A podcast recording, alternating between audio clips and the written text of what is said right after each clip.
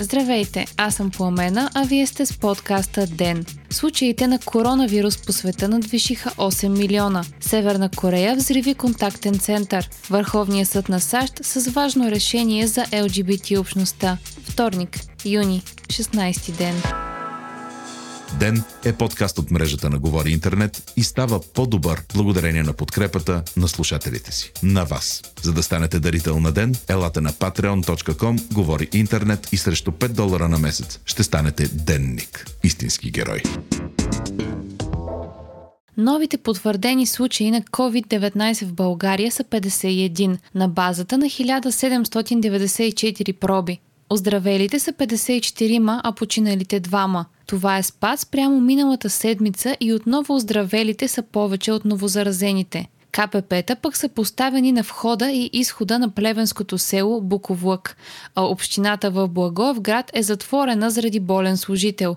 Всички, които са били в контакт с служителя, ще бъдат изследвани за COVID-19. Регистрираните случаи на COVID-19 по света официално надвишиха 8 милиона, съобщава BBC. САЩ са страната с най-много открити болни – над 2 милиона души и 118 хиляди починали. А по официални данни Европа е най-засегнатият континент с над 2 милиона и 400 хиляди потвърдени случаи. Болните в Латинска Америка продължават да се увеличават, а смъртните случаи в света вече надхвърлят 437 хиляди. Оздравелите от COVID-19 по света са близо 3 милиона и 600 хиляди души. Всички погледи обаче отново са насочени към Китай, след като държавни източници са потвърдили за ново огнище на заразата в Пекин и са описали ситуацията като изключително тежка, съобщава BBC. Говорител на правителството е казал, че в китайската столица ще се вземат възможно най-стрикните мерки, за да се ограничи разпространението на вируса. Въпреки, че новите случаи за денонощие едва надхвърлят 100 души,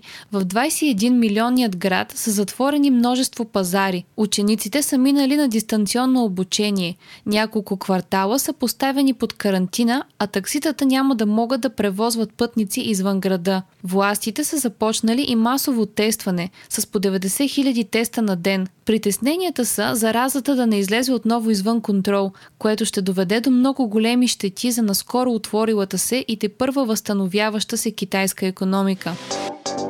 Междувременно, Американската агенция за храните и лекарствата забрани използването на хидроксихлорохин за лечение на новия коронавирус. Според агенцията, нови доказателства от клинични тестове показват, че лекарството не е ефективно при лечение на COVID-19. По-рано до това становище стигна и Световната здравна организация. Припомняме, че президентът на щатите Доналд Тръмп още в началото на пандемията промотираше препарата срещу коронавируса и дори обяви, че го приема превентивно.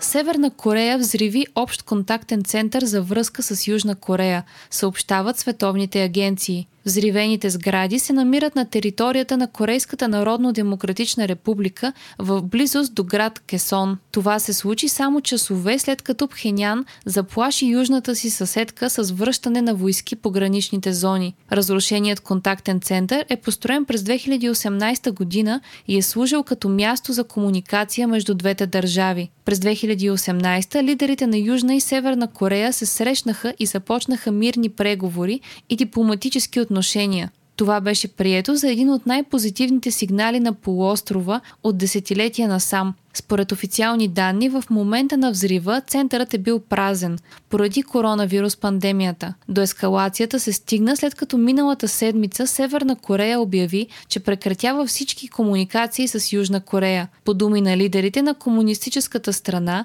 действията й са провокирани от пропагандни материали, които избягали севернокорейци и южнокорейски активисти изпращат до Северна Корея по въздух. Пропагандните материали са били листовки, банкноти, храна и флашки с новини и филми. Изпращани са с балони и дронове. Според анализатори на BBC, Пхенян може да използва тези ходове, за да създаде криза и да я използва като преимущество при преговорите с САЩ за ядрената програма. Смята се също, че Северна Корея не е доволна от бавното възобновяване на търговските отношения с южната си съседка заради американските санкции.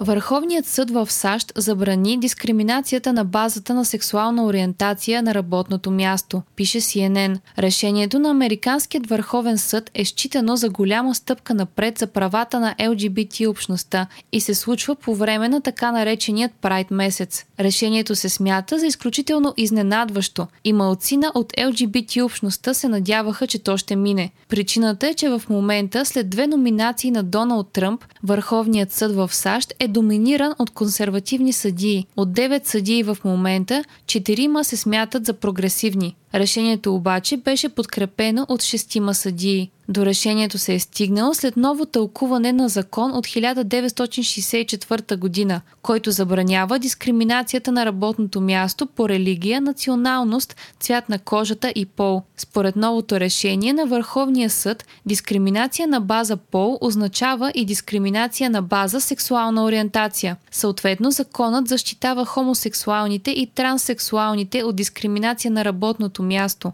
и те няма да могат да бъдат уволнявани заради сексуалната си ориентация.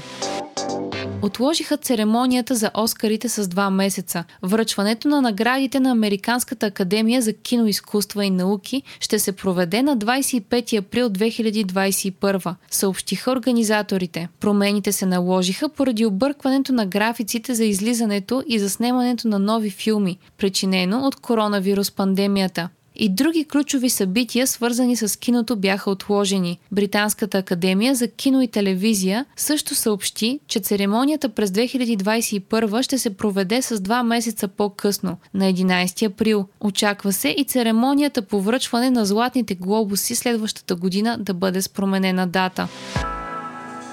Диего, галапагоската костенурка с легендарно либидо се пенсионира, съобщава BBC. 100 годишната сухоземна костенурка, известна с това, че спаси вида си от изчезване, официално се е пенсионирала. Диего е участвал в програма за размножаване, започнала през 60-те години на миналия век, която е довела до излюпването на 2000 нови гигантски костенурки. Смята се, че Диего е баща на 40% от тях. Преди близо 50 години на Галапагоския остров Еспаньола в Еквадор е имало само две мъжки и 12 женски костенурки от вида на Диего. За да спаси вида от изчезване, Диего е пренесен от зоологическата градина в Сан Диего, Калифорния.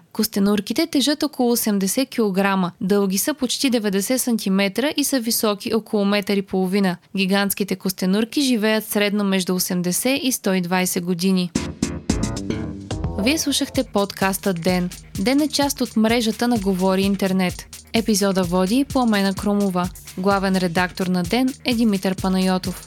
Аудиомонтажа направи Антон Велев. Ако искате да не изпускате епизод на ден, не забравяйте да се абонирате в Spotify, Google Podcast, а можете да ни оцените и в Apple iTunes.